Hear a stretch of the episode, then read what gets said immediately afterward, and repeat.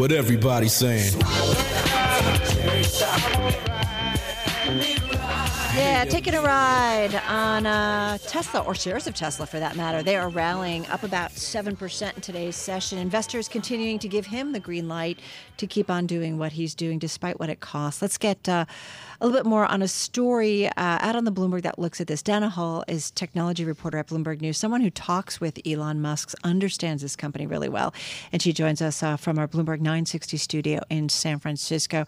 Dana, it's kind of interesting, you know, um, not necessarily, you know, generating a lot in terms of profits or still losing money, burning through cash, and yet the stock rallies. Oh yeah, it was a classic Tesla earnings call. You know, they they lost less money than expected, so it's like this huge win, and investors just can't get enough of this company. I talked to a lot of investors yesterday about the about the earnings report, and they are just laser focused on the Model 3 and the demand for this car, and they feel like a wave of reservations is coming.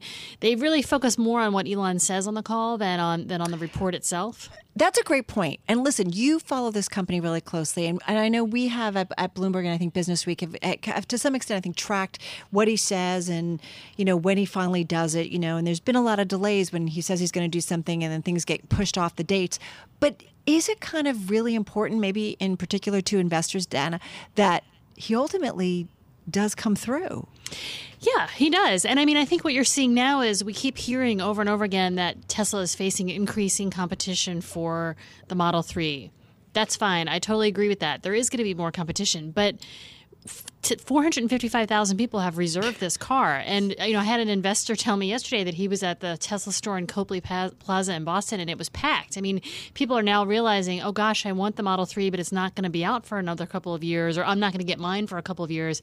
Maybe I should get a Model X. And so, you know, scarcity, it's this interesting dynamic of scarcity kind of pumping demand. And so, what you heard yesterday on the earnings call was a very kind of giddy, relieved, highly optimistic Elon Musk talking about how you know the demand is just crazy. They've gotten something like 1,800 orders for the Model 3 per day since they launched the car last Friday. And granted, you know, orders are not going to all trans. I mean, yeah. reservations are not going to translate all into orders, but it's just no other car maker has this kind of demand. And you know, there's still a lot to be concerned about in terms of financials. Clearly, Tesla's going to have to raise more money somehow.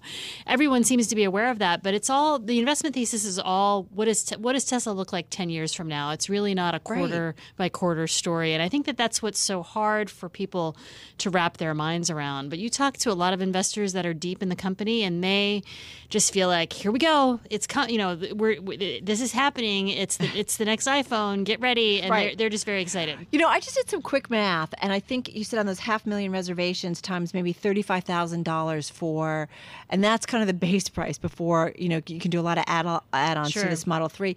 I mean, we're talking about like 15, 16 billion dollars. Yeah.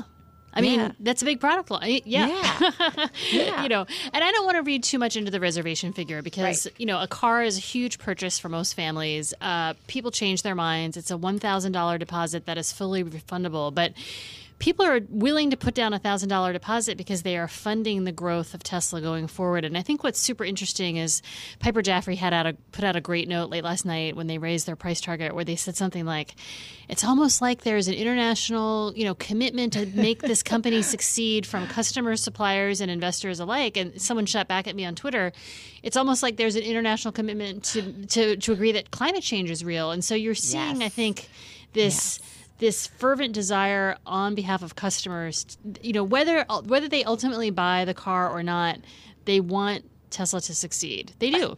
I mean, I think that's clear. I almost, yeah, I totally agree with you. And I feel like it's almost like crowdfunding at its best, you know, by giving the thousand dollar deposit and saying, yeah, maybe a couple years before I get this car or a year before I get this car. It's just, it's just interesting.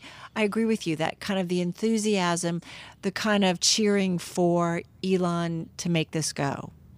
Yeah, and I mean, and the cars are made in the United States, and they have they have created jobs, and you know, love yeah. him or hate him, whether you know, regardless of what your investment thesis is, and, and to be clear, I mean, the financials of this company are very complex, and mm. you know, we look at them very closely. But what investors are excited about are the demand. I mean, you you know, and uh, people are not standing people are not racing into Chevy stores to get the Bolt. They're just not.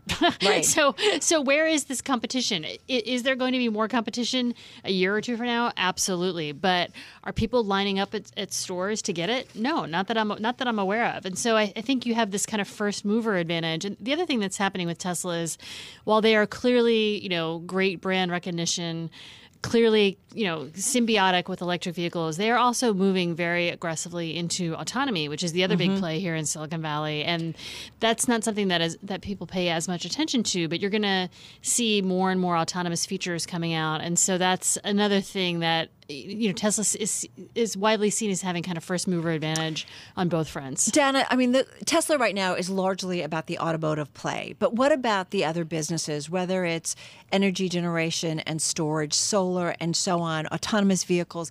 Are those businesses that can ultimately also be a bigger, much bigger piece of the pie here? I think the you know the energy market is is a fascinating one. It's a trillion dollar industry that is also being disrupted. You know, my personal gut is that you're going to see Tesla doing more large scale utility projects like what they have going on with Australia and less of a focus on solar installations. Um, you know, I think I think the real play now is solar plus storage, which Tesla can offer. But Solar City, I mean, that's you don't even hear about Solar City on the on, the, on the earnings calls. I mean, investors do not ask about it, and and, and it's you know, and that that was a two billion dollar deal. Now Tesla's market cap is, I think, last I checked, fifty seven billion. So Yeah. in the grand scheme of things, the Solar City business is relatively small, but you are seeing a growth in the energy business, and you know, Tesla is making all of these batteries. Utility companies are very interested in them. Ah, just fascinating story to watch. Um, Dana, thank you so much. You're all over it. Dana Hull, technology reporter at Bloomberg News from our Bloomberg 960 studio in San Francisco.